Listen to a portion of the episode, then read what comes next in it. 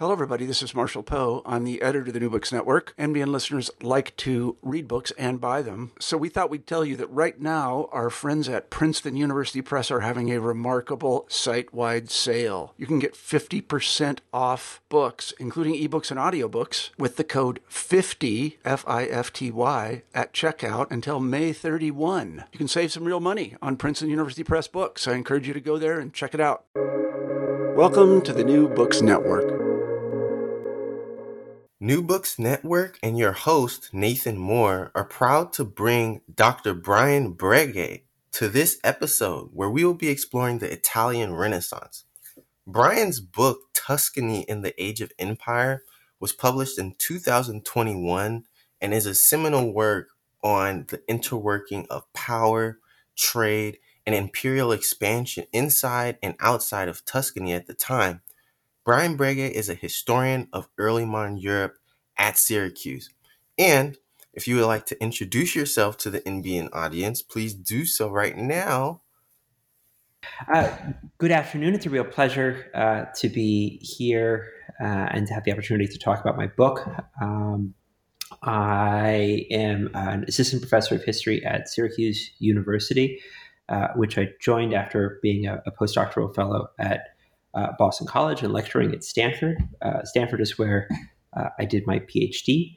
Um, I'm happy to announce this is relatively uh, new news that Tuscany in the Age of Empire uh, won uh, a book prize from the American Association for Italian Studies this summer. So, very excited about all of that. Um, and looking forward to talking about the book. What brought you into the field of history? Oh, I, I suppose that I have always uh, found.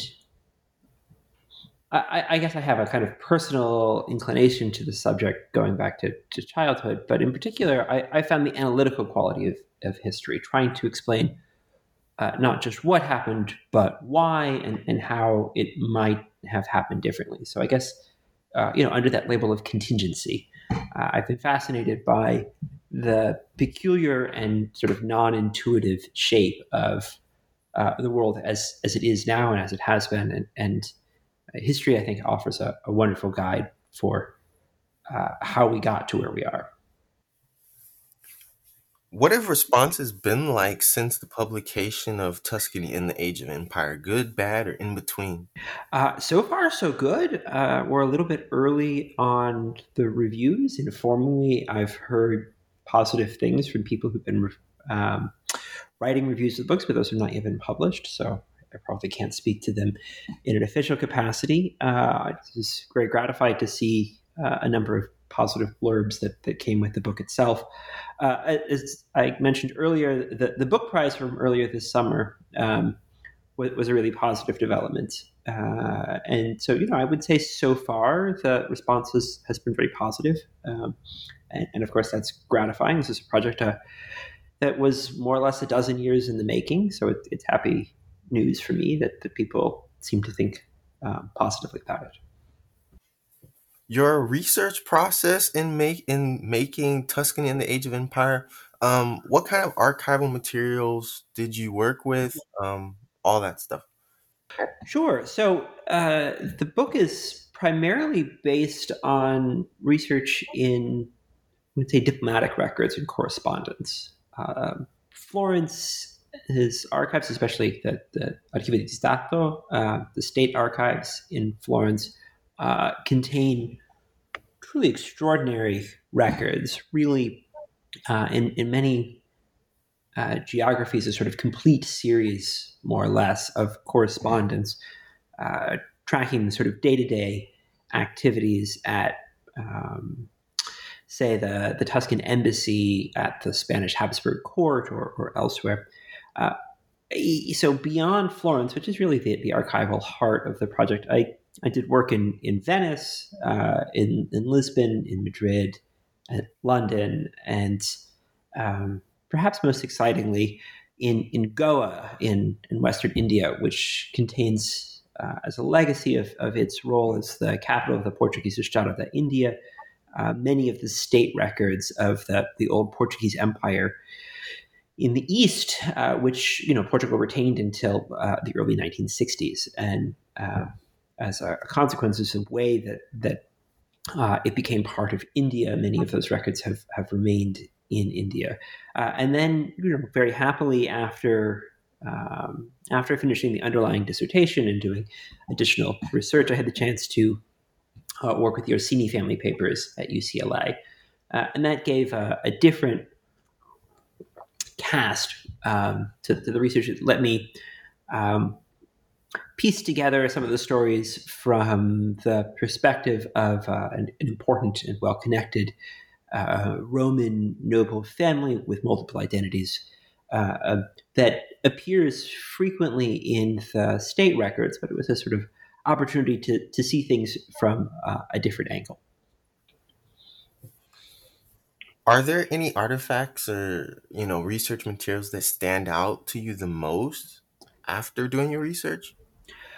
Uh, so, in terms of archival materials, I mean, some of them are quite spectacular. There's uh, uh, some correspondence with uh, the, Tsar in, in, Russia, which is in gilded letters.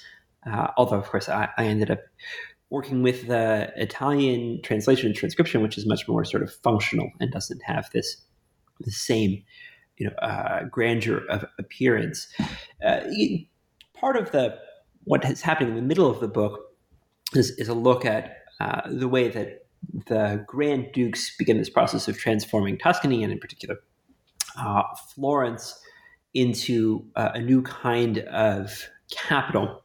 Some of the buildings that are, are built then was famously the Uffizi, but also uh, the overhauling of Palazzo Vecchio sort of imprints the image of this era very strongly into the to the pre-existing core of, of Florence there. So you have a number of sort of wondrous objects that they collected, some of which are still retained in in those those sites. So in particular, um, there was a map room really at the heart of Palazzo Vecchio, which is where the book begins, uh, in which the Medici Grand Dukes uh, had commissioned a series of maps uh, covering cabinets that uh, you know maps of the whole world, and you know in the cabinets were, were, meant to be objects from from those places. Now those objects are dispersed uh, through a variety of, of museums in Florence as later eras came up with different ways of classifying things. But if you're willing to sort of dig through the more obscure sections of Florence, you can still actually see a lot of the, the stuff, the physical objects uh, that made it to, to Florence and, and, and which appear in the book going further into the book, uh, what was your periodization like? Uh, what's the timetable for you um, historically? Does this begin in the 1500s? Or? Yeah, so the 1560s is a really important sort of inflection point. Um, so the 1550s had seen a sort of last spasm of violence in the closing stages of the, Habsburg-Valois struggle, or uh, in its more expansive readings, the sort of Italian wars. Uh, that that ends officially in 1559. In, in, Tuscany, there's this ferocious struggle to to conquer Siena, which is achieved by by 55. Uh, and so I, I, argue that for a variety of reasons to do with the handover of power, Cosimo de' Medici to uh, his son and successor Francesco, and uh, his acquisition of a new title as Grand Duke of Tuscany and so forth, that the 1560s mark a, a new period of domestic peace in Tuscany that permits uh, this upstart regime, uh, which has is you know trying to in effect forge a new country on, on the ashes of uh, these pre-existing republican states um, to to look outwards to to be confident in their domestic security uh, and to to explore uh, the possibilities of, of engaging with and perhaps uh, participating in, in imperial projects overseas. Uh, and, and I argue on the, on the tail end that the 1610s, so 1609, Ferdinando dies, and, and some of these uh, policies that, that the book explores sort of persist into the early years of his successors reign, but uh, the the context of the the Thirty Years' War and of the the shifting balance of power in the in the Mediterranean as um, the the apparent weakness of the Ottoman Empire is in, in fact uh, proved to be a little bit illusory. That this moment when the, the Grand Duchy uh, or, or, those who were, who were guiding the Grand Duchy uh, seemed like it, it might have a, an opportunity to play a much more uh, sort of expansive role in foreign policy sort of closes. Uh, and Tuscany opts for a different strategy, one of political neutrality, and uh, you know eventually sort of symbolically abandons its fleet and and um, shifts inwardly. So I think that there's a sort of window of opportunity there of about a half century from from the 1560s to the early 1610s. Can you take your audience on a tour of Tuscany?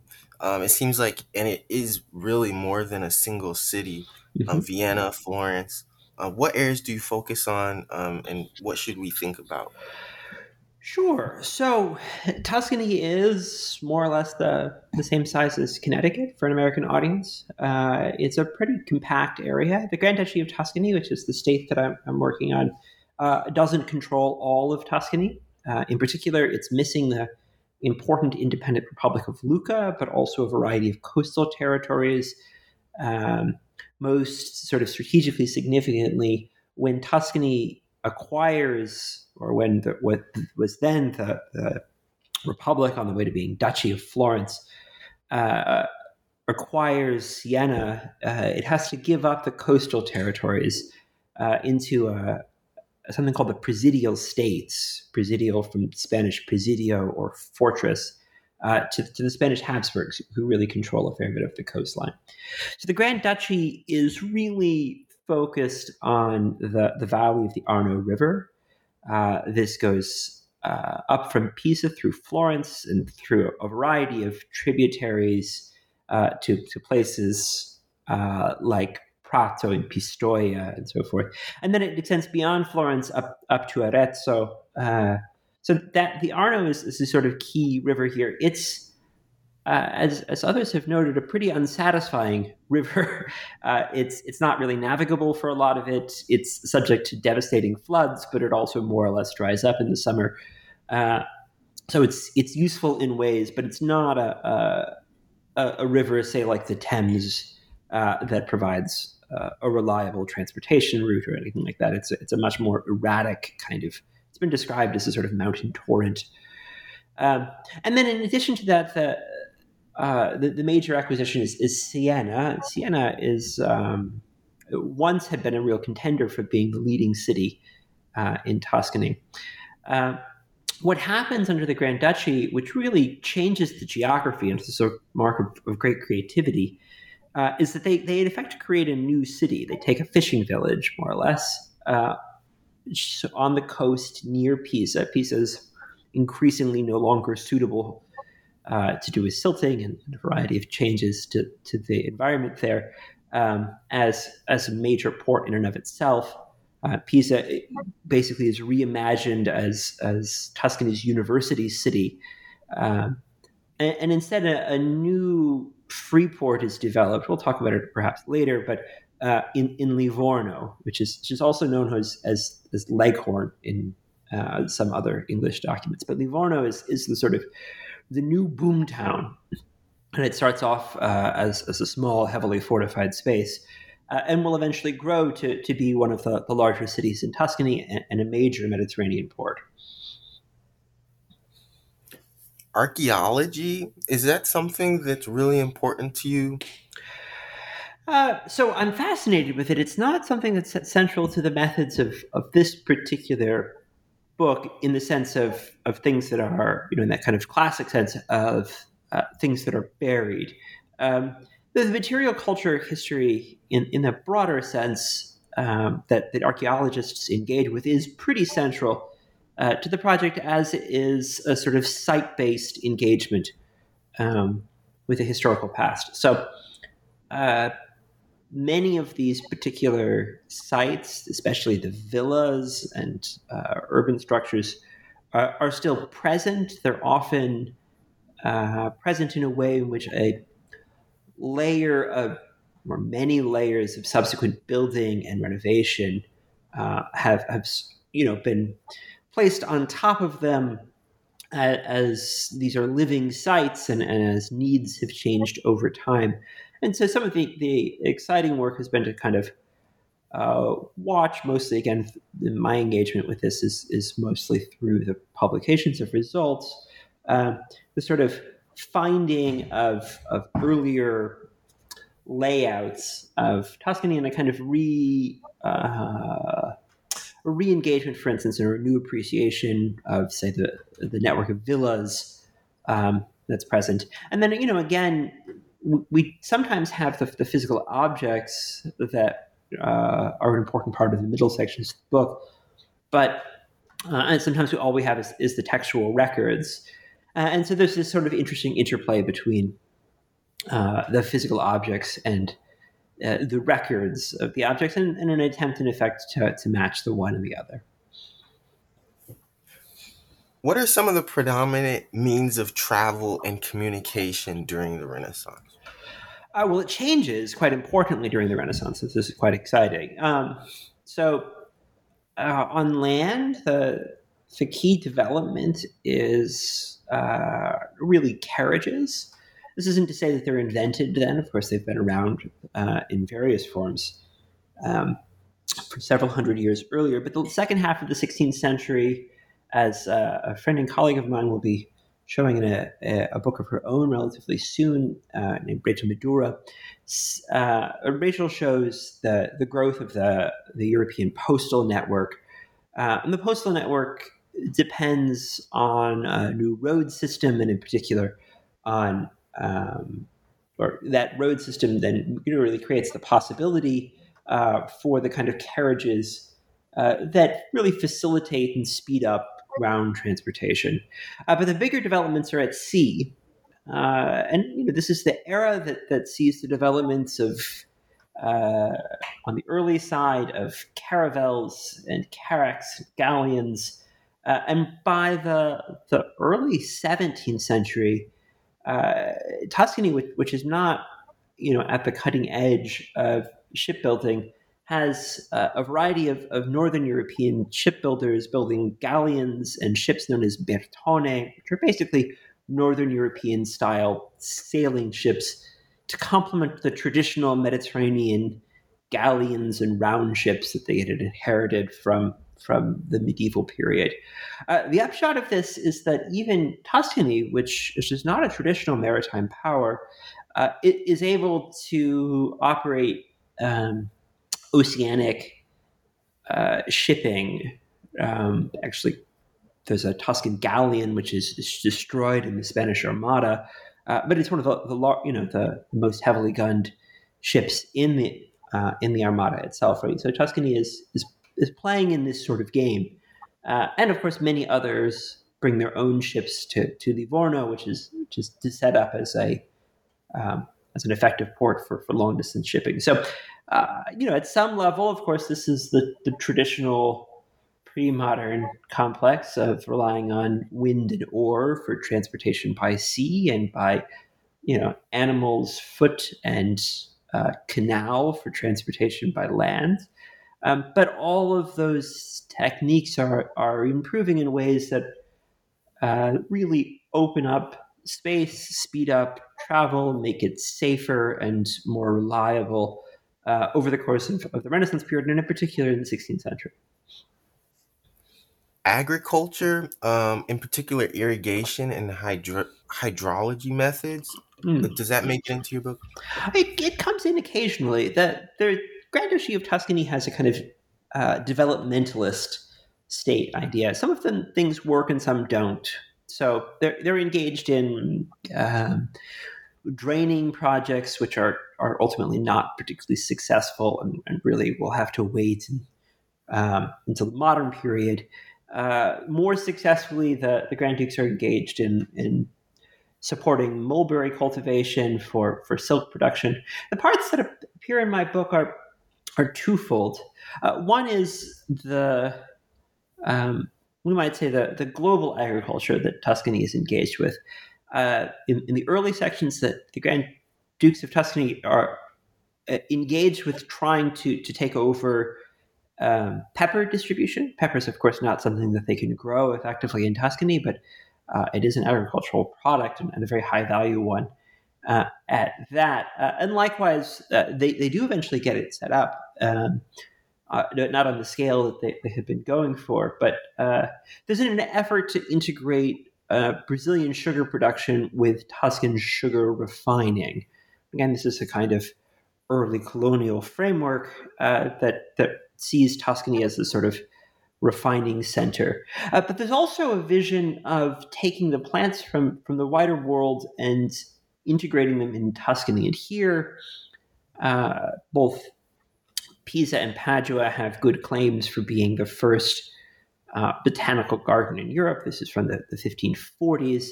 Uh, and th- both the botanical garden and especially this network of villas, both Medici villas and those of, of other Florentine patricians, become engaged in this project of uh, acquiring exotic plants from around the world uh, and, and, attempting to, to grow them in Tuscany.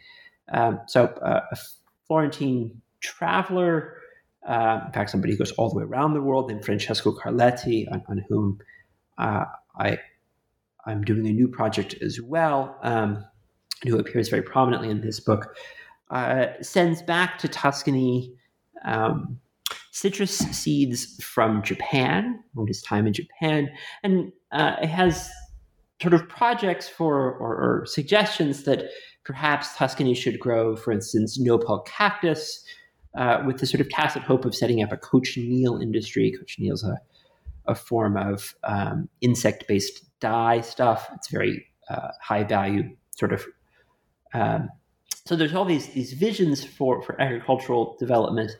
Um, most of them don't have a really transformative effect. Uh, it's a period of, of prosperity and growth in Tuscany, but but not. Um, but agriculture is, is probably not at the center of. There is an emphasis on the Spanish Habsburg alliance mm-hmm. um, and France can you tell your audience more about Spanish dynasty and why they're so significant? Yeah, so the 16th century is often described as the era of Spanish Italy. Uh, so the Spanish rule about two fifths of Italy. And here we should clarify what we mean by the Spanish. These are the Spanish Habsburgs. Uh, the dynastic claims come mostly from the Crown of Aragon and has to do with the results of uh, the Italian Wars. The, the upshot is that the kings of Spain also rule uh, Sardinia, Sicily, uh, southern Italy, which is known as the, the Kingdom of Naples, the Regno.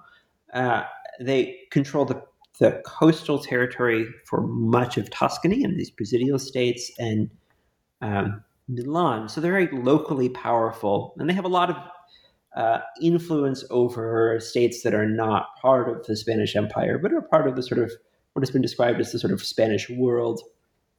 Uh, places like Genoa, the Papal State, uh, and uh, Florence. Now, in, in, Florence, this is because um, Spanish imperial armies restore the Medici to power after they're expelled, both in 1512.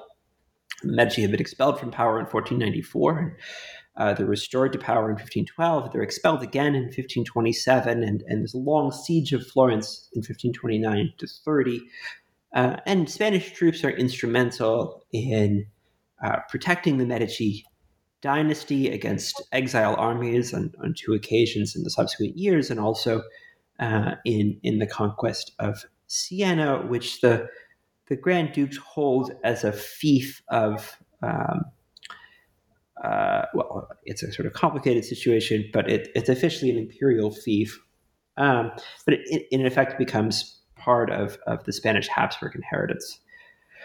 Uh, okay, so there's there's this sort of military political connection. Um, the Medici also marry into an important Spanish dynasty. Um, this is the that of the Toledo. They're not a royal dynasty, but uh, the, the, one of the Toledo is a, very important viceroy of Naples, uh, and uh, Eleonora of Toledo's sons, uh, Francesco and Ferdinando, are, are the sort of key figures. And, and in that sense, of course, they're, they're half Spanish.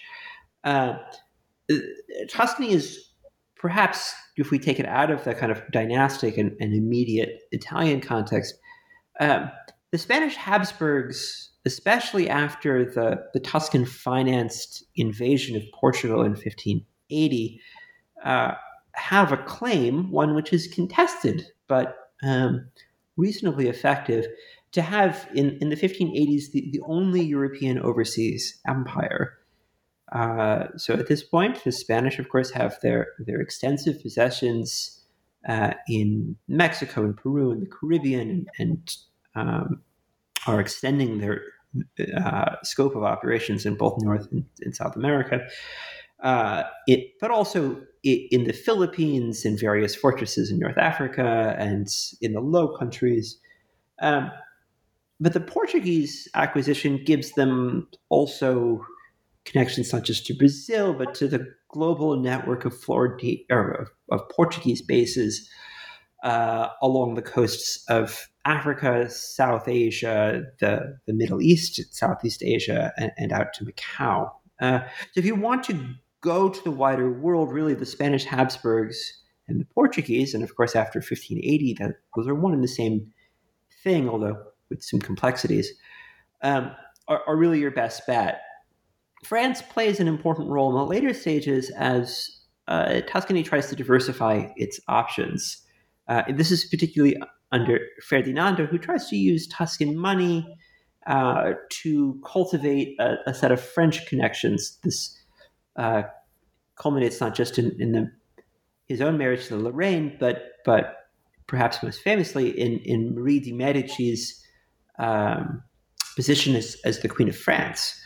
Uh, so the the notion there is not that the French were going to be in a position to help, because France at this time has been uh, beset by a, a, series of internal conflicts known as, as the Wars of Religion, a series of civil conflicts, quite bloody affairs in, in France, which really cripple its, its ability to act internationally in, in the late 16th century. Um, but it does serve as a bit of a counterweight to to sort of overweening Spanish demands, and, and this is where Tuscany has to to navigate, um, you know, as a relatively small power between two very powerful uh, nearby states. Uh, and in the end, they, they do that fairly successfully. Looking outside of Spain and France, um, can you tell us more about different trade routes to you know different places like Britain, the Mediterranean, Germanic regions, Asia, Africa? Um, yeah, absolutely. So uh, this period sees, especially in the in the 1590s, the what has been described as the perhaps a little melodramatically as the Northern European invasion of the Mediterranean. Uh, it actually begins in a much more benign sense. Um, there are grain shortages in the Mediterranean in, in the 1590s, a variety of reasons for this, uh, both short term, but also this is a result of, of the um, slow but building population uh, recovery from, from the disastrous 14th and 15th centuries. Uh, and, and there are increasingly uh, large and available grain surpluses in Northern Europe, uh, in particular coming out of the Baltic region.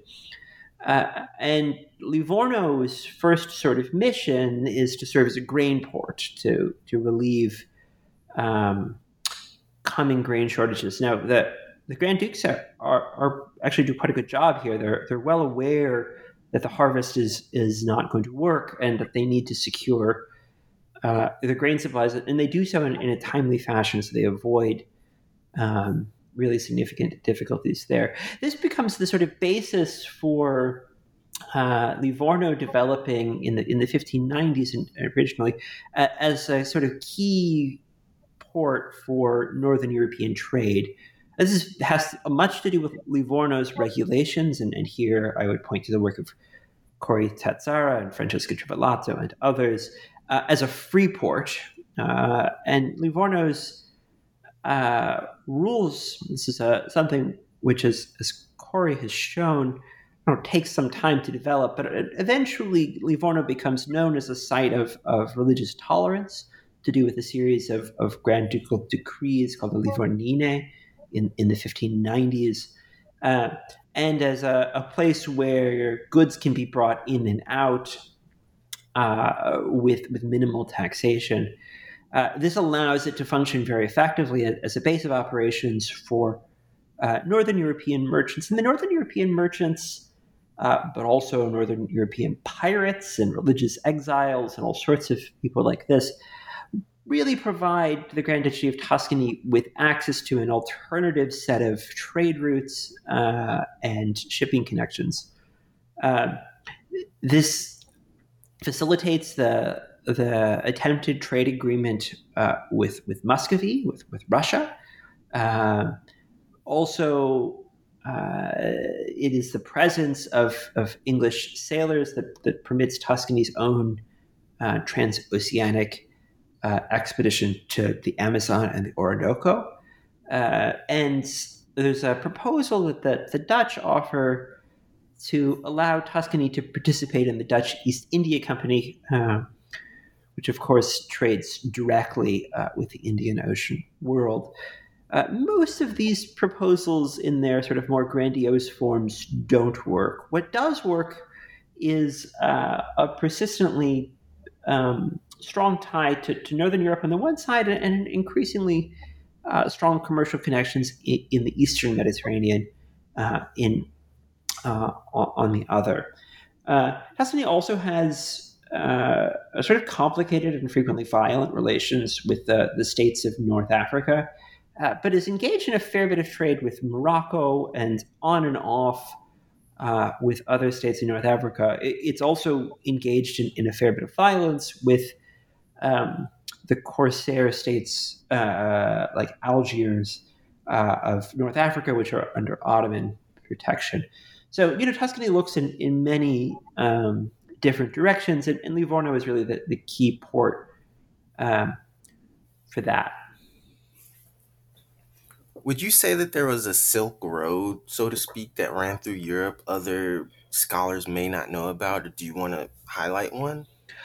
Oh well, so the the classic Silk Road is a, an idea developed in the, the late 19th century uh, and is really uh, most appropriately applied um, nearly a millennium or more earlier to to talk about early trade routes across Eurasia. But I'm going to here sort of having acknowledged that um, say that yeah, actually, there, there is, in, in a different sense, one which is um, shorter and follows different routes. Uh, silk is, is a really important trade good. Uh, it moves on really two major axes from Iran, which is a, a really key production center in the 16th and 17th centuries. Uh, one is, is straight across the Ottoman Empire to Aleppo, uh, and then uh, either across Anatolia or uh, to ports in what are now Syria and Lebanon uh, to to Mediterranean shipping. Uh, but the Ottomans and Safavids, the Safavids are the, the dynasty that rule in Iran, uh, have famously terrible relations and fight numerous bitter wars. This has to do uh, among other things, with a, a, Sunni Shia split, as uh, the Sunni Ottomans and, and Shia Safavids uh, uh, struggle over control of the, the, territory between them. There are many other things at play, but this motivates the, the Safavids to, to look in two different directions. One is, is to the sea, to the, to the Portuguese trading through Hormuz. Uh, it's an offshore, or a barren offshore island that functions if it can stretch a point in, in some ways like a Hong Kong, a kind of offshore trading place, uh, primarily Im- important for uh, the markets that it gives access to. Um, and then, you know, and this is the part that that uh, this is also going to be key for a number of diplomatic connections between the Safavids and various European courts. There's a new route that opens up across Russia, or really across the Caspian, Uh, and, and, this has to do with the expansion of, of Muscovy in, in the late 16th century, um, and in particular, uh, the, the, conquest of, of Astrakhan and Kazan, which uh, opens up the Volga River region, uh, and, and the development of Archangel or uh, on the White Sea.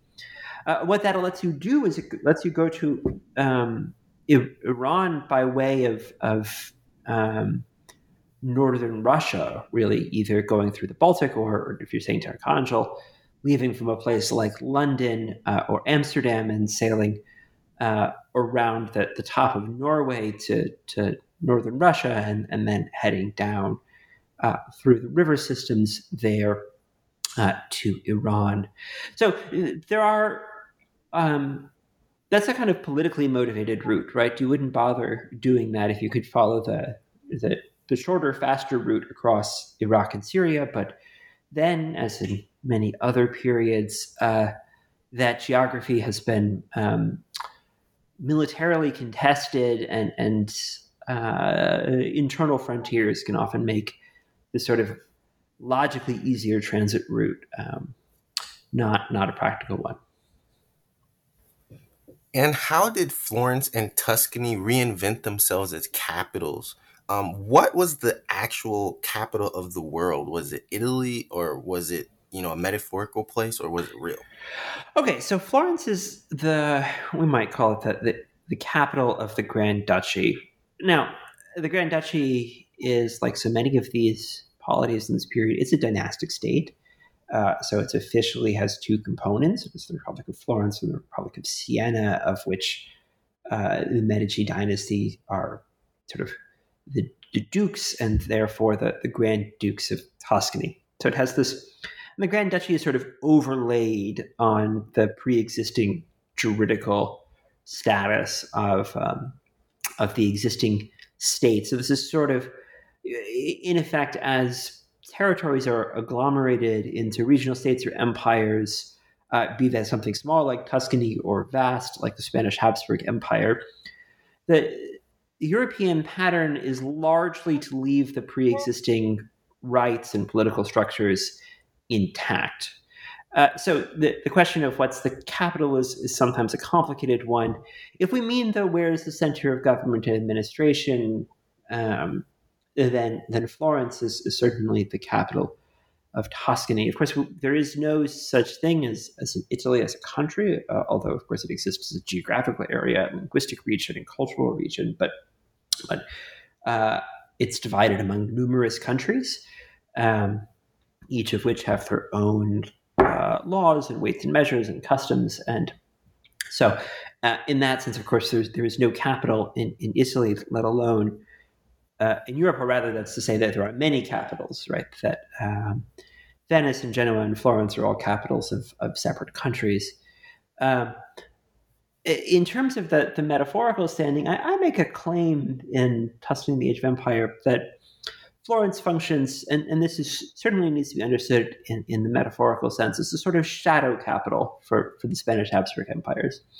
And, and what I mean by that is that it develops a whole series of um, intellectual institutions, collecting institutions, so villas, uh, what we might see as sort of proto museums, um, botanical garden, uh, and, all sorts of other apparatus, including uh, this sort of uh, Medici papal uh, printing press, the, the, so-called Oriental press, um, that are more commensurate with uh, a state that has uh, overseas possessions, which of course Tuscany does not. So there's a sort of uh, institutional development there, which is contingent on having abundant access uh, to people who do have an empire, right? To the Spanish and Portuguese, uh, but to others besides. Uh, and and there, Tuscany is trying to serve as as a sort of uh, what has been described in, in, some ways as a sort of center of calculation, to take Latour's phrase, or as a as a place wherein uh, the intellectual project of collecting and understanding the world um, can take place, and then where the, the refined products from that can be uh, redistributed, uh, both through diplomatic and other gifting networks. And so it becomes a kind of place where you would go, right? A place to, to go and see the Florentine Codex or the earliest copy of the Shahnameh, as pointed out to me after after the book came out, so that's not in there, but should be perhaps. Um, or uh, wondrous objects brought back from China and India and the Americas and so forth, and to find uh, experts, people with the linguistic skills and um, scientific knowledge, uh, to give you what was then the leading sort of view of how to interpret the world.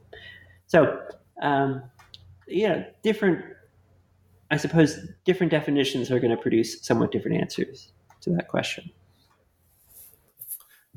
In what ways then is power overall being represented in your book? And in terms of something that's reigning, whether it be an actual person or a group of people, is that part of is that a part of your argument?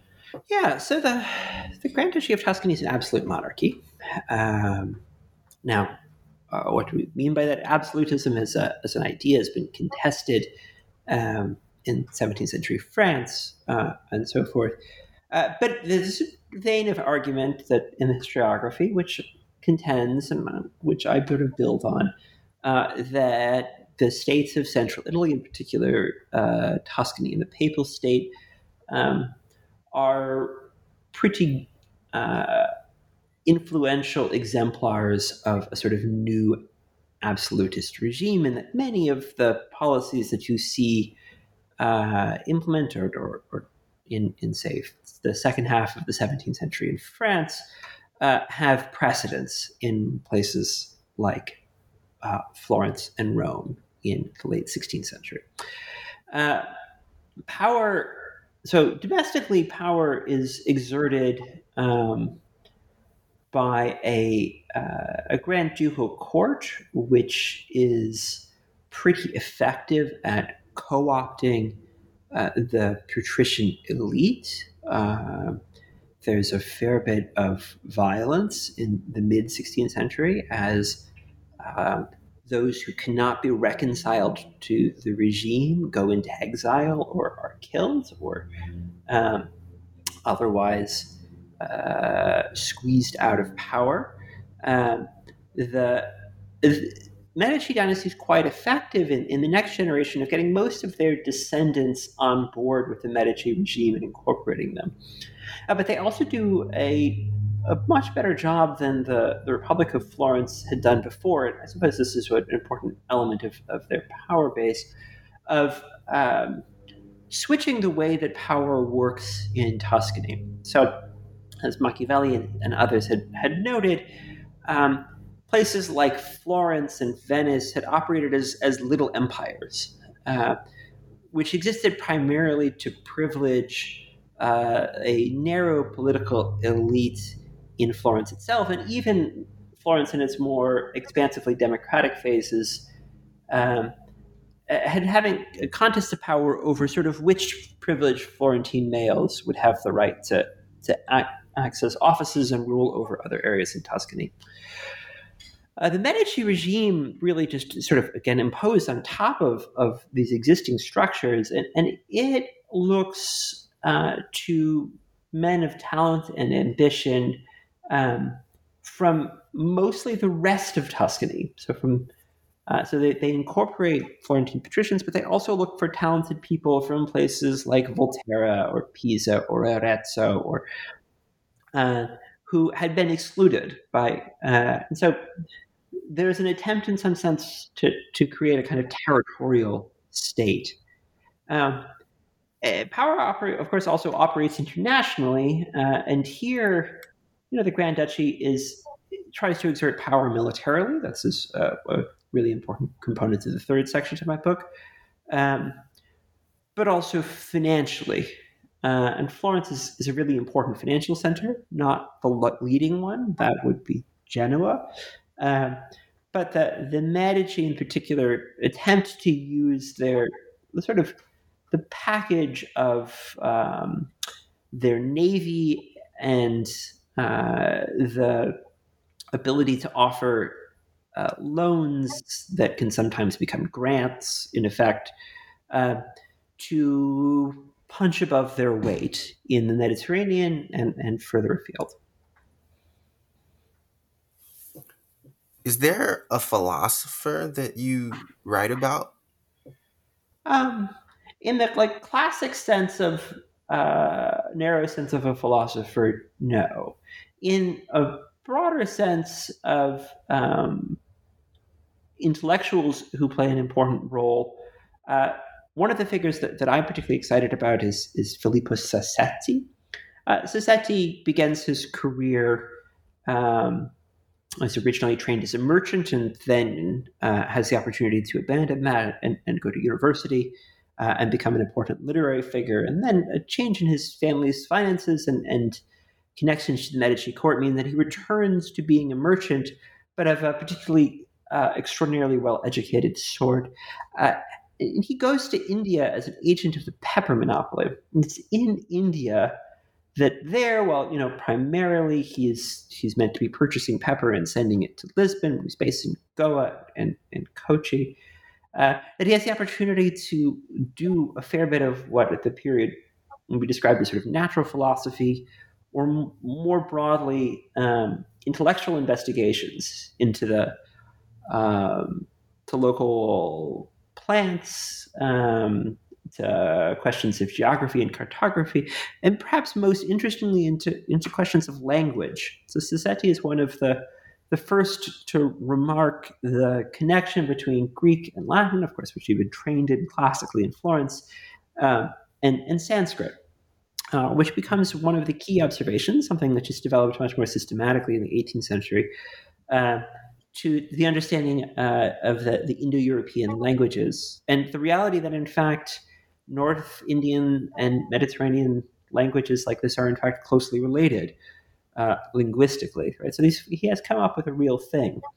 Uh, you know, the Medici are also um, quite key uh, players in, you know, again, as I'm trying to argue in this intellectual capital, uh, in, in, the intellectual scene in uh, in Italy, most importantly, as, as my uh, thesis advisor and, and has, has written about before, and I develop further in this book. Um, in the relationship with Ulisse Aldrovandi uh, and some of the other sort of key intellectual figures in places like Bologna. Uh, so in that sense, it's a, there are a number of, of figures who are, who are intellectually interesting, um, but none who are uh, sort of classically uh, a philosopher, uh, if that makes sense. And how prevalent is the topic of war in your book? Um, yeah it's a big deal. Um, it's it's by no means a military history, so in that sense, um, it's uh, a it's a story in which war uh, creates strategic uh, realities, and those strategic realities are are the, the boundaries within which Tuscany has to operate. Okay, so let me be a little bit more specific. Um, the the book begins with the really the wake of the Italian Wars and of the, this military situation, which has been radically transformed from a series of really independent city states that we see as key to um, 15th century Renaissance, and which is sometimes been described as a sort of balance of power, uh, to one in which the Spanish Habsburgs have, have a dominant military presence. Uh, this uh, military situation uh, in the Mediterranean, you know, the, sort of the, its fundamental strategic basis remains um, undisturbed. Tuscany, in fact, actually participates pretty uh, aggressively in the Spanish Habsburg uh, naval alliance. And Tuscan ships serve with the Spanish Habsburgs. It appears quite prominently early in the book. Uh, and of course, as I've mentioned before, uh, participate in the, the Spanish Armada.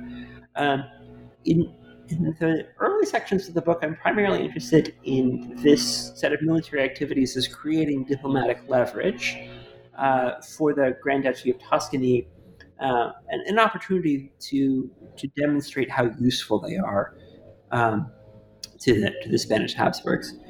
in the third section of the book, I really moved to a discussion of, of hard power uh, and Tuscany's efforts to sort of go it alone. Uh, this involves a series of amphibious strikes around the Mediterranean, uh, most prominently in Algeria, uh, where, where, Tuscany captures the, the port of Bona, Annaba, uh, and, and takes a, a haul of, of, prisoners, which they enslave. So it's quite a grim story. Uh, they're also involved in, in naval raiding throughout the Eastern Mediterranean and an effort to seize Cyprus with a fairly substantial amphibious assault force, you know, a few thousand troops and two dozen ships or so. Uh, and it's this uh, military activity in the Eastern Mediterranean that gives them credibility to negotiate with the Safavid Shah and with rebel regimes in, in places like Aleppo in Syria.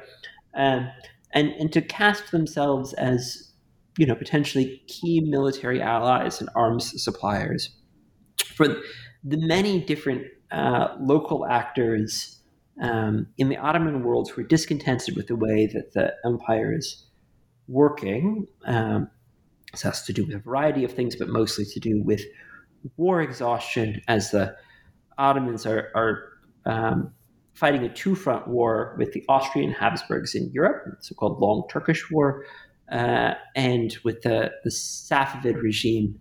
Um, uh, really along that, that whole axis from, from what is now uh, Iraq and Syria up through through eastern Turkey and Armenia and Azerbaijan, um, and it's it's that contest and in particular the rebellions there that give the, the Grand Duchy of Tuscany the, the idea that uh, using its navy in a very aggressive way uh, might offer it the kind of diplomatic credibility that it needed to um, to negotiate for itself a, a, better position in the Mediterranean.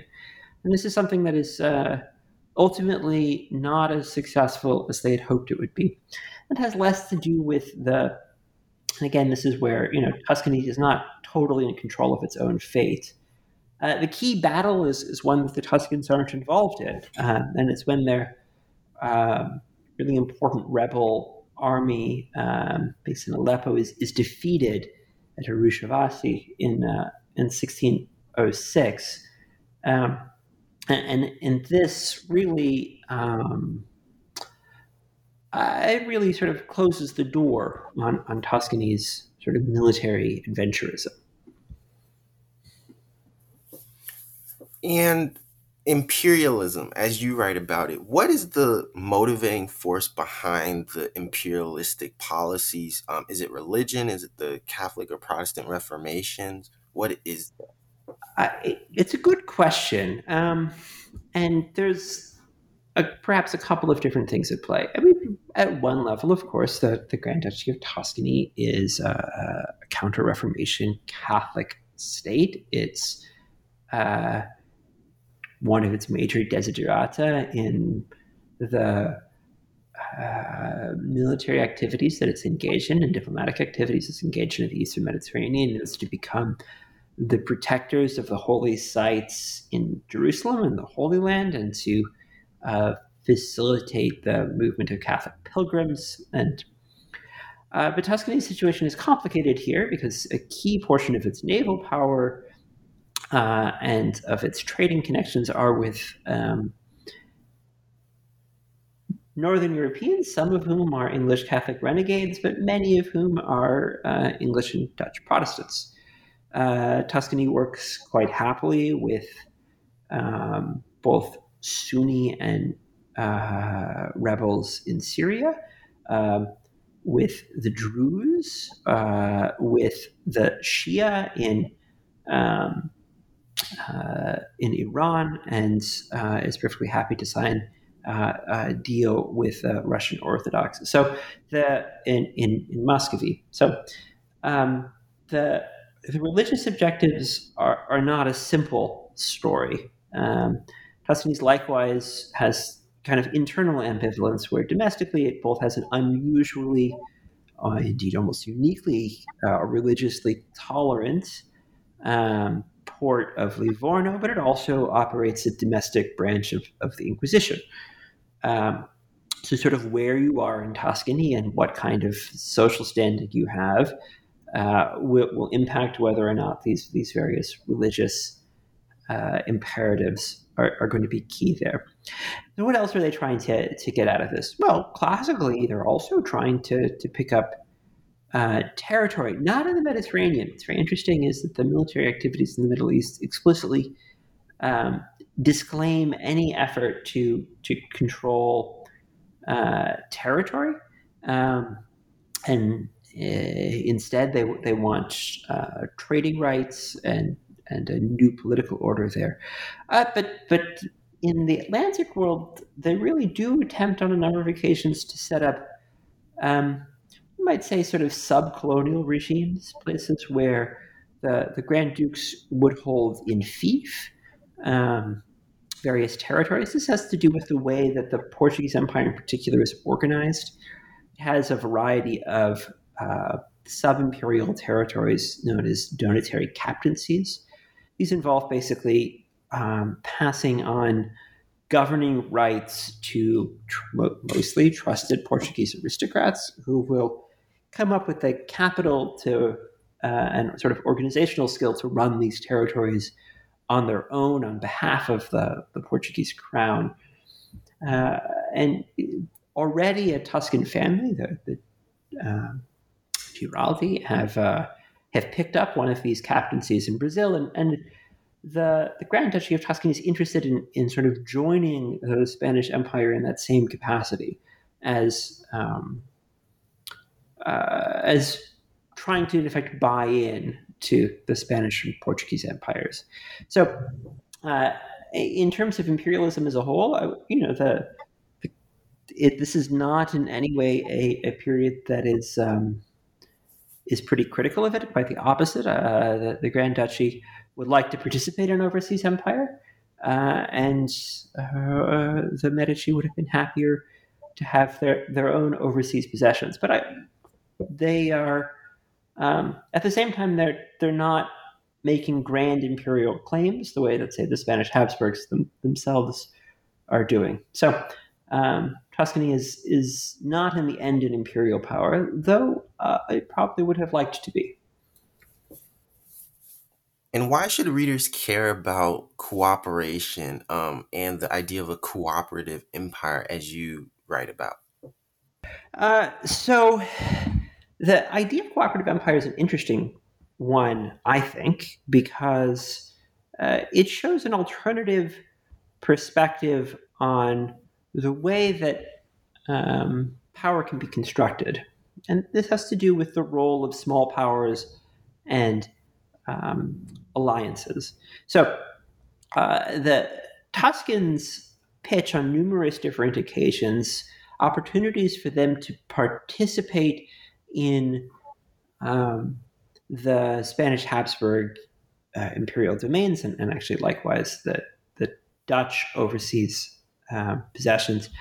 And the the notion here is that rather than uh, fight over exclusive access to overseas possessions, uh, that a kind of negotiated arrangement um, might be made wherein people who are not part of the empire could nonetheless uh, invest in it, trade, travel, uh, engage in commerce, and generally support the empire without actually being of it. This is a, a contested terrain and one that they're not ultimately successful in navigating.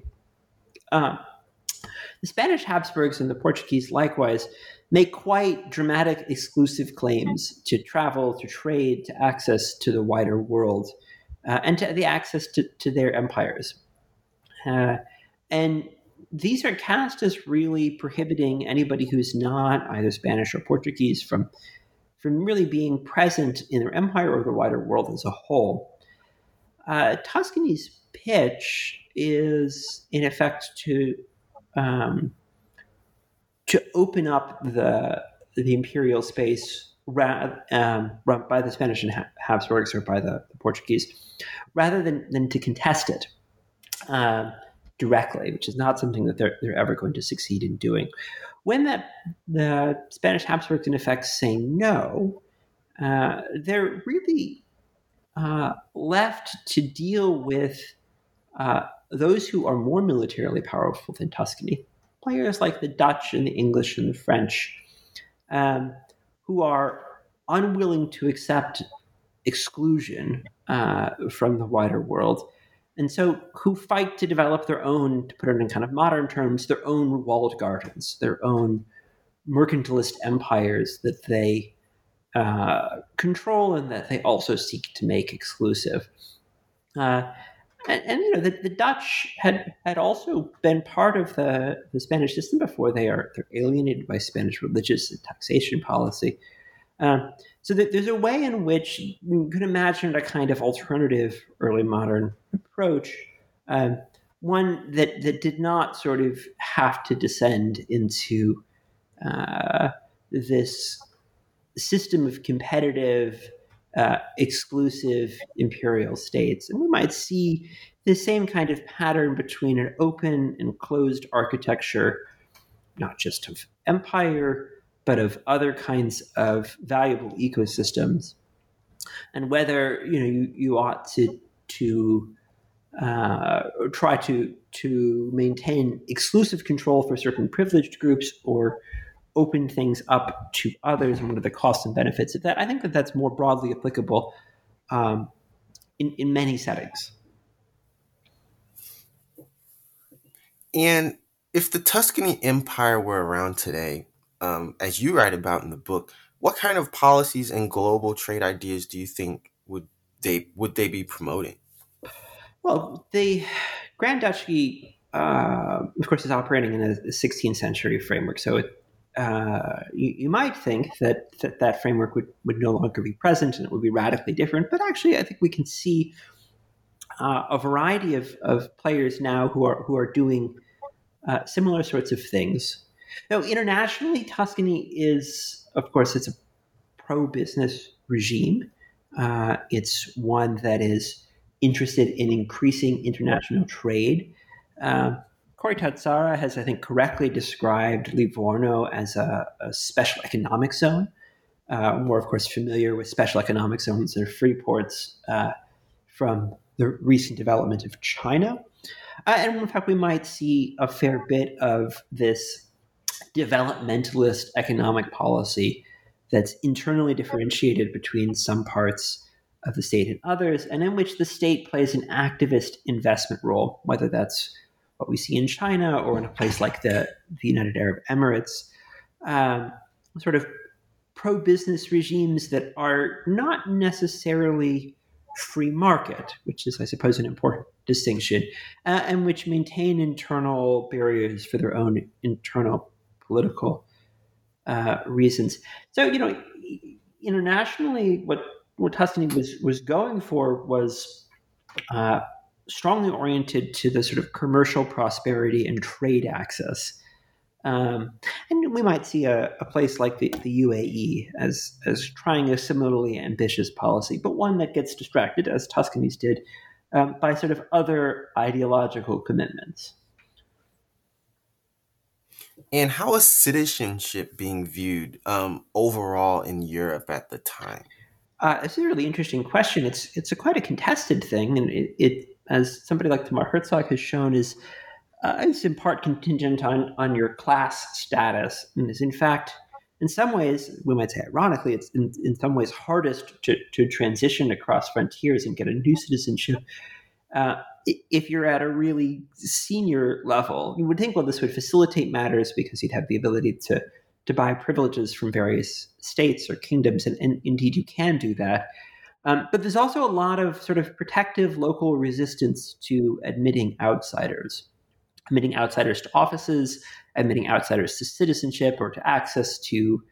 Um, and again, if we want to think about a modern example, perhaps the the politics of um, the hukou system or something like this in China, there's a lot of sort of local city civil uh, civil rights, we might say welfare benefits, access to common resources, um, which are contingent not just on, on to which particular king or republic one is subject, but also to your uh, connection to specific, um, you know, specific cities or specific uh, rural areas.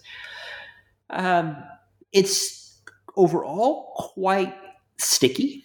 Uh, so there's uh, a wonderful set of examples of second and third and even fourth generation Florentines who are, are operating in Brazil uh, who find that they uh, need to, to write to the uh, to the Grand Duke or to his diplomatic representatives um, in in the Iberian Peninsula uh, to have their status as uh, natives of the, the Kingdom of Portugal uh, and indeed nobles of that, that kingdom uh, affirmed. So the irony of this is that they, they have to to mobilize their Florentine identity in order to try to uh, secure their Portuguese identity. That's perhaps a form of dual citizenship, but it also shows that you know one could be born, for instance, in Portugal or Portuguese Brazil uh, and speak only Portuguese and or primarily so, and still somehow be permanently Florentine. And they said it's actually quite hard to to switch citizenship. The, the general sense we have is that things are much looser uh, lower down the economic scale, uh, and that say the the dockside world of, of who is operating the sailing ships is is very multinational, as are Europe's armies, uh, and that there's there's quite easy and regular labor migration, um, not necessarily in in a, a sort of formal, legal, or inclusive sense, but that people are moving across frontiers um, quite a lot for work, and that if you're not one of these sort of powerful um, international merchants or something, that that many people are, are sort of not fussed about it. Was the Ottoman Empire a place that Tuscany held in reverence? Um, were they on the verge of political and economic violence? Would you say? Uh, so they, there's a lot of contestation with the Ottomans. Um, so the I sort of misspoke earlier. It's, it's 1607 for Arutrovasi, and and that's uh, a battle in which the the Ottoman vizier um, brings his army to to bear the Grand Vizier uh, on on this rebel regime, an Ottoman rebel regime, um, and, and eventually destroys it uh, and, and, reasserts Ottoman control in, in, Syria. So, what does that mean? Tuscany was doing. Uh, Tuscany had signed deals with various rebels against the Ottoman regime in the hope of, of destroying the Ottoman Empire, which uh, the Tuscans describe as, as a great tyranny uh, and, and a regime that, that needed to be destroyed. Uh, not so that um, the Tuscans could acquire any land, but instead so that the Tuscans could uh, make deals with post Ottoman successor states uh, and in, sort of arrange for a post Ottoman space. So the, the, Ottomans are, are, of course, the uh, in some sense the, the, the great uh, opponents from from the Tuscan perspective. Of course, Tuscany is quite a minor, if very annoying, player from from the Ottoman perspective. Uh, the Ottoman Empire is, is uh, a vast and powerful regime, and, the Grand Duchy of Tuscany is not. Um, but the Tuscans also repeatedly seek to sign a trade deal with the Ottomans and to, to come to a sort of modus vivendi. Uh, the problem here has to do with the decision in the 1560s to set up a uh, naval crusading order. Um, in this way, very uh, similar to, indeed modeled on, on the Knights of Malta, uh, that uh, makes a great deal of sense in the, the politics of the 1560s when there's um, naval warfare between the Spanish Habsburgs and their naval alliance and the Ottomans on a sort of annual basis. And uh, there's a fair bit of corsair raiding going on in both directions. And this order of Santo Stefano, or the Order of St. Stephen, uh, has important domestic uh, political role in sort of, as people like Giovanna Benadusi have shown, uh, integrating the Tuscan elite. Um, uh, the problem is that the, the Grand Duke is sort of the, the head of this naval crusading order, and its primary target is the Ottoman Empire. Uh, and calling it off is is not something you know the Tuscans will offer it, but they don't in the end have uh, the ability really or the willingness either to to shut down the Order of Santo Stefano. Uh, or or to to suspend its operations. Um, and as long as it's operating, the Ottomans are sort of unable, you know, unwilling to do a deal. Not surprisingly, um, with a government which is sponsoring what, from the Ottoman perspective, is sort of religious piracy. Um, so the Ottomans are uh, a key.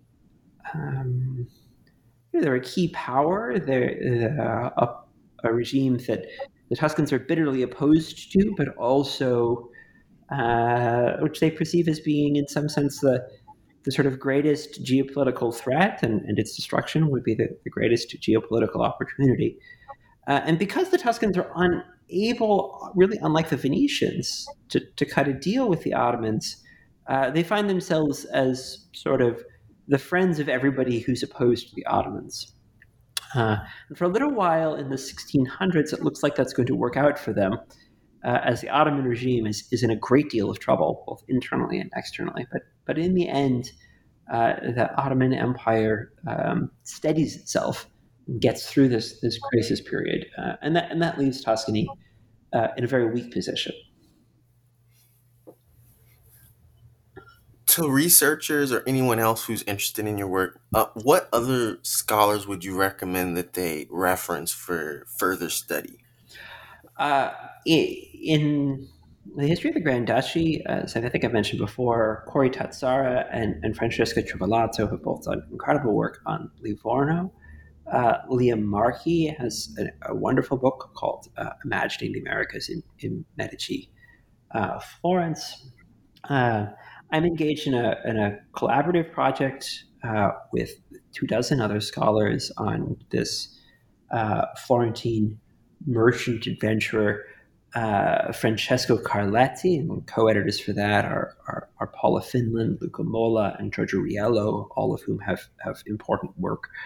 Um, more broadly, if we want to think about internationally, um, uh, Sanjay Subrahmanyam's work on global history has been a, a real uh, inspiration for me. He writes beautifully and copiously. It's well researched.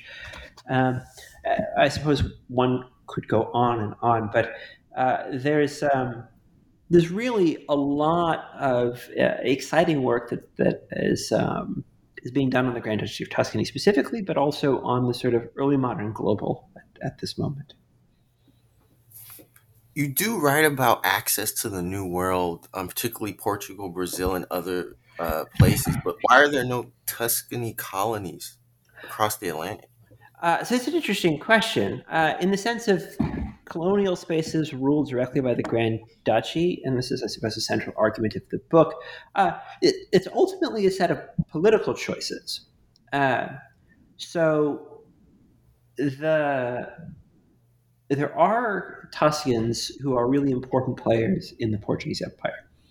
Uh, in the book, I, I, talk about the Giraldi and the Cavalcanti. These are important players in Brazil, and in fact, the, the Giraldi do own a portion of the the Portuguese Empire. They own it as a donatory captaincy, of course, under the crown of Portugal.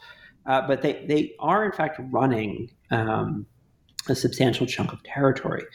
Uh, the Tuscans are offered the opportunity on a number of occasions by, in effect, Portuguese aristocrats or others who were engaged in the sort of Portuguese world to buy up bits of the, the Portuguese Empire or, or rights to conquest, whether that's in Sierra Leone in West Africa or in Brazil uh, in Espírito Santo. Uh, and ultimately, their, their politics don't work for this. That is, that the, the Spanish Habsburgs are, are unwilling to uh, accept the the Grand Duke himself or one of the Medici as sort of vassals, that this is too uh, a bridge too far. Perhaps the Medici are not trusted enough, or uh, there's this sense that the, the loyalty might not be to the Spanish Habsburgs, but but instead to, to Florence. And you know, the Spanish and Portuguese are quite worried uh, about alienating their territory, right? In effect, selling off portions of the empire. Um, so the Tuscans also uh, send an expedition to, to the Amazon and Orinoco. Um, and there they're, they're looking for gold and for, for, other precious goods. This is almost exactly contemporaneous with uh, Walter Raleigh and with English visions of Guiana. And in fact, the expedition is staffed primarily by English sailors uh, working for the Grand Duke.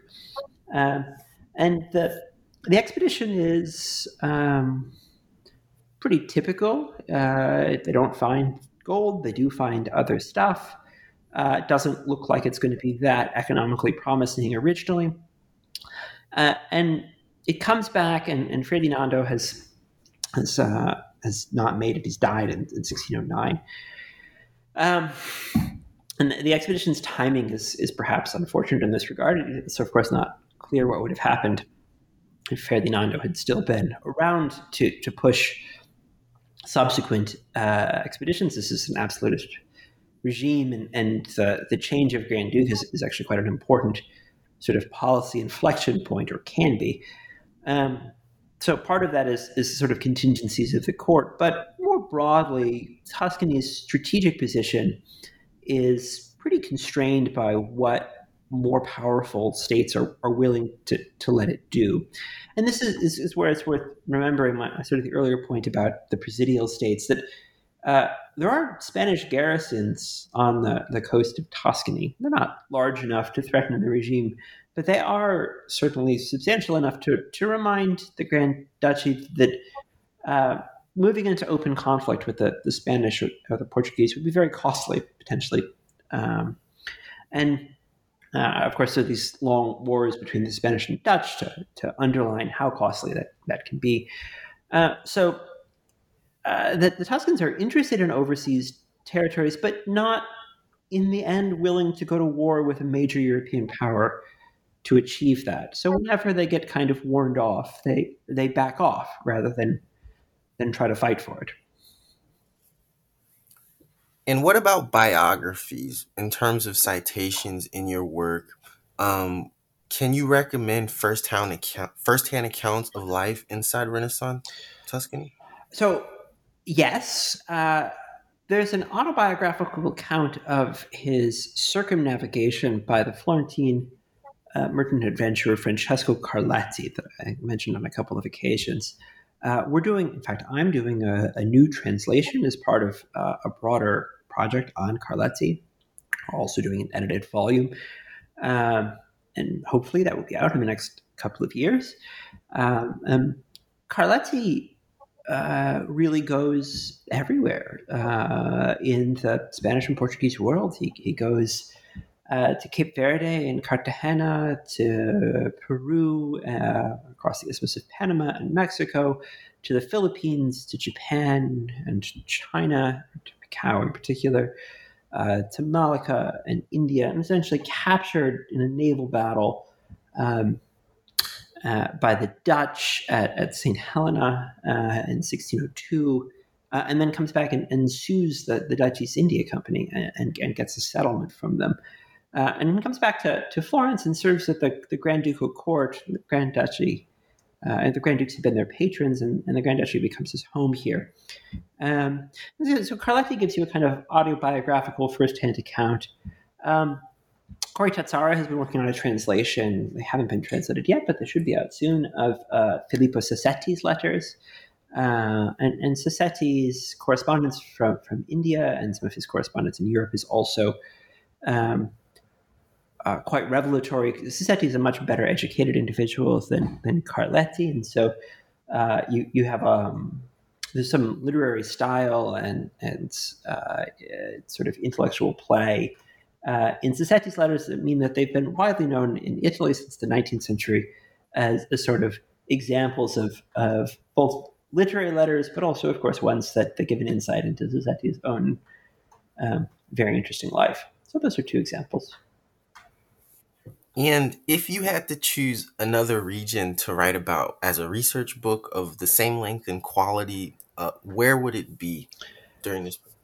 Oh, how fascinating! Um, I don't currently have the linguistic expertise, but I think the story of uh, Oman in in the 16th to 19th centuries is extremely interesting. Uh, in particular, they're uh, successful in basically winkling the, the Portuguese out of many of their bases, uh, both in the Middle East and in East Africa, and in building their own independent state with its own navy and trading regime. Um, and, and, of course, they do so in a period when you know, our uh, focus is overwhelmingly on uh, the power of the European states and um, I think uh, similarly that the, the, story of Morocco in the, in the, 17th century would be extremely interesting. As I said, these are not areas that, that are within my own sort of linguistic competency. In terms of my own um, uh, linguistics, because I guess my interest would be in Genoa. Uh, there's a, a long-standing bias in the historiography in favor of Venice. This is to do with uh, a, a very several hundred-year-old uh, English speaking preference for visiting Venice, uh, a preference for the stability and artistic grandeur of its regime, as opposed to the sort of uh, political chaos that, that often prevailed in Genoa. And Genoa is um, uh, it was and, and, is, I suppose, a, a much more substantial uh, port than than um, Venice has been for a long time uh, and and is a more rough and tumble kind of city in some ways. Um, but it's extraordinarily important in the 16th and early 17th centuries. Uh, Genoa is described as, as being, in effect, the sort of Wall Street of Europe. It's the major financial center. Uh, of course, Genoese uh, sailors play a really key role uh, in European overseas um, expansion and, and uh, starting, of course, with Columbus. Um, and kind of amazingly, uh, there's remarkably little uh, written about early modern uh, Genoa, in spite of a in English, in spite of a, a, a true abundance of sources there. do you have teaching strategies for either undergrads or graduates related to this book? It would make a great great material for a world history seminar or anything. Oh, well, thanks. Um, uh, I think that there are some themes that, that can be can be pulled out there. Um, one is, you know, we talk about for, you know, speaking of a world history seminar, this is a period of, uh, to, to, borrow a phrase that others have used, people's ideas and objects on the move.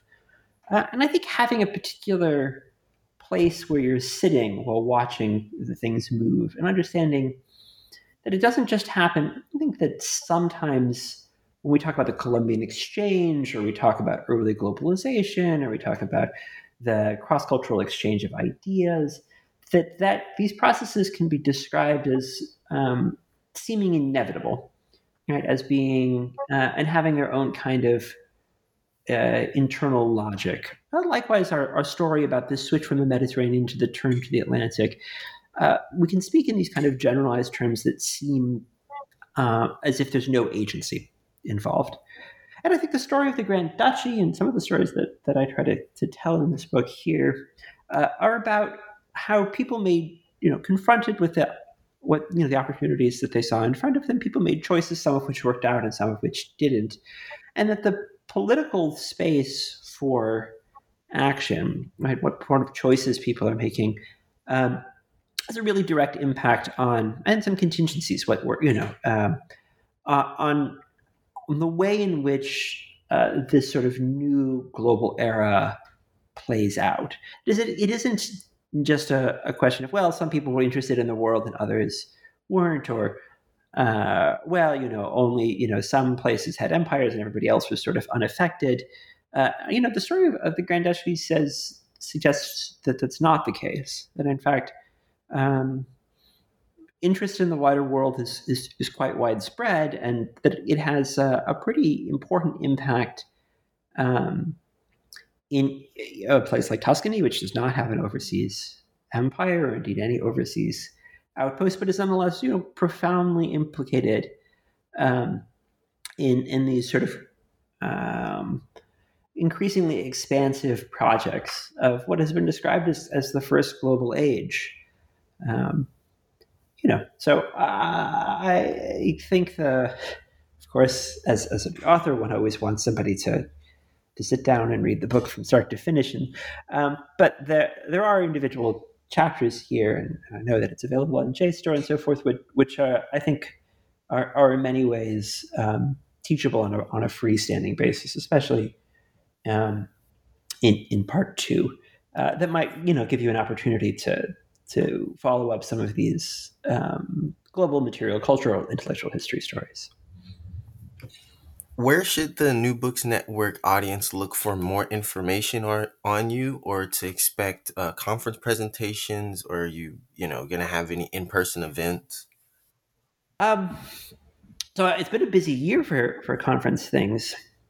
Uh, less coming up. Um, so the the most sort of important project in progress is, as I mentioned on a couple of occasions, uh, this Carletti project. We had a big conference at I Tatti um, earlier this year. This is uh, the Harvard University Center for Italian uh, Renaissance Studies in Florence, which has been um, uh, the host for for uh, not just this conference, but where I was a research fellow. Um, I'm engaged in, in two other edited volumes as a contributor. One on the, the Medici and the perception of sub-Saharan Africa, which is associated with the Medici Archive Project, where I, I gave a talk on, on this book last year uh, and, and another project, um, Medici Beyond Florence, associated with the Kunsthistorisches Institute in, in Florence.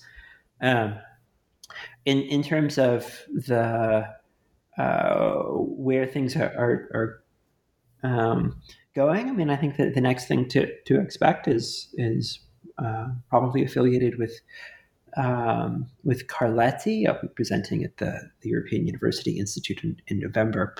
Um, and, and I, I, would expect um, that there'll be uh, a couple of other sort of opportunities like that. Would you like to impart any final words to the New Books Network and also uh, what's next for you in terms of writing?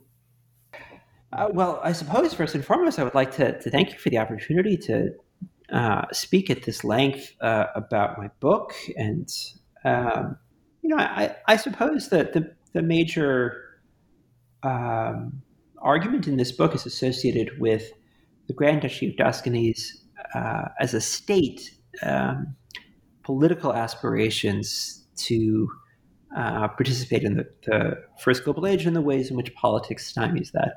Coming out of that, I uh, came to, to appreciate that many of the private actors uh, who I've referenced in, in the case of Brazil, but are in fact widespread, um, these often Florentine merchants, businessmen, and bankers based in uh, Brazil, India, and uh, Macau, but also Mexico, and Lisbon, um, and Seville, uh, and and but also in, in not just the, the Spanish and Portuguese world, but but in the, the Dutch and English world, in places like Amsterdam, uh, are actually much more successful than than the Grand Duchy. Um, precisely because they, they don't present such um, political challenges. So the, the new book project is really in many ways meant to be a companion to this one. And I, I would hope once it's it's all written, which will take a little while, but um, to, to have the opportunity to, to share that as well.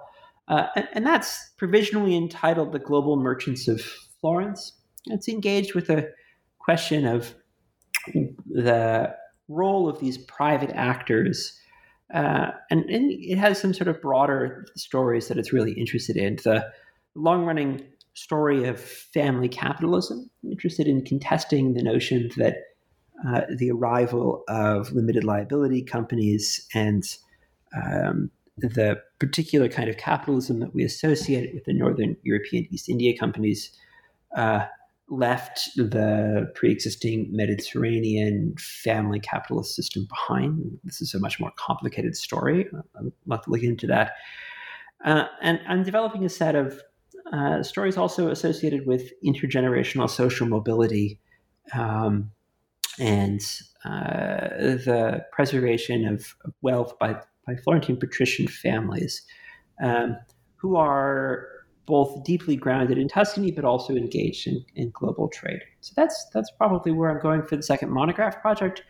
And then in closing, I'd say that it, you know the thing that will come out more proximately is this this new translation of, of Francesco Carletti's account of um, uh, his travels around the wider world and, and, this edited volume that we're doing, which is provisionally entitled Trading at the Edge of Empires uh, on uh, Francesco Carletti. So, um, but above all, thank you for this opportunity. New Books Network and your host, Nathan Moore, thank you for welcoming Brian Brege to this podcast episode on history. Uh, stay tuned for more episodes like this one right here on NBN. Thank you, uh, Dr. Brege, and signing out. Thank you very much.